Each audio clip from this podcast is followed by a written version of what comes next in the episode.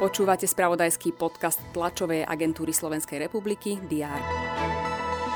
Poľsko zastavilo dodávky zbraní Ukrajine. Oznámil to premiér Mateusz Moraviecky. Rozhodnutie súvisí so spormi medzi Varšavou a Kievom o dovoz ukrajinského obilia do Poľska. Najmenej 200 ľudí prišlo o život a 400 ďalších utrpelo zranenia počas pozemnej vojenskej operácie, ktorú ešte v útorok spustil Azerbajdžan v regióne Náhorný Karabach. To sú niektoré zo správ, ktoré priniesli včera redakcie TASR. Je štvrtok 21. septembra.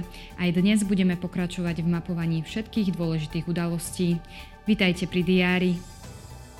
Na špecializovanom trestnom súde v Banskej Bystrici má pokračovať hlavné pojednávanie v korupčnej kauze dobytkár. Zástupcovia Svetového fondu na ochranu prírody a Slovenského vodohospodárskeho podniku podpíšu v Šahách memorandum o spolupráci. Dospieť chcú k efektívnejšej ochrane riek, biotopov a druhov. Minister životného prostredia Milan Chrenko predstaví prvé výsledky z výzvy plánu obnovy na výkup pozemkov v národných parkoch.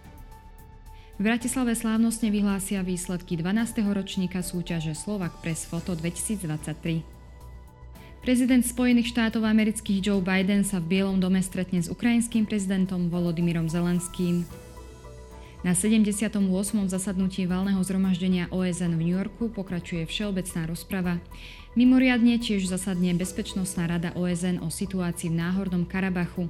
V regióne Azerbajdžanu skutočnil operáciu proti tamojším arménskym separatistom.